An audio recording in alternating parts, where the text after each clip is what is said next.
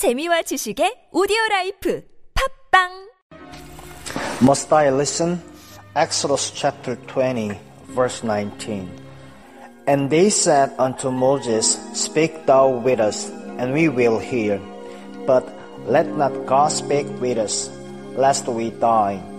We do not consciously disobey God. We simply do not heed Him. God has given us His commands. there they are, but we do not pay any attention to them, not because of willful disobedience, but because we do not love and respect Him. If you love me, you will keep my commandments. When once we realize that we have been disrespecting God all the time, we are covered with shame and humiliation because we have not heeded Him. Speak thou with us, but let not God speak with us.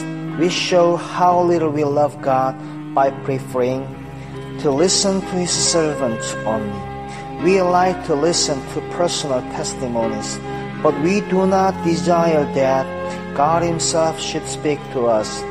Why are we so terrified lest God should speak to us? Because we know that if God does speak, either the thing must be done or we must tell God we will not obey Him.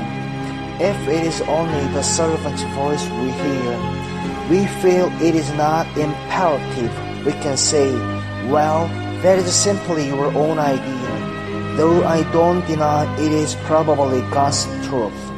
Am I putting God in the humiliating position of having treated me as a trial of His wine all the time? I have been ignoring Him.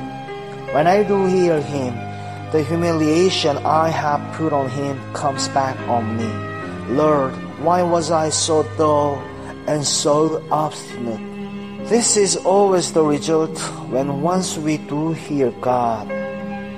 The real delight of hearing Him is tempered with shame in having been so long in hearing Him.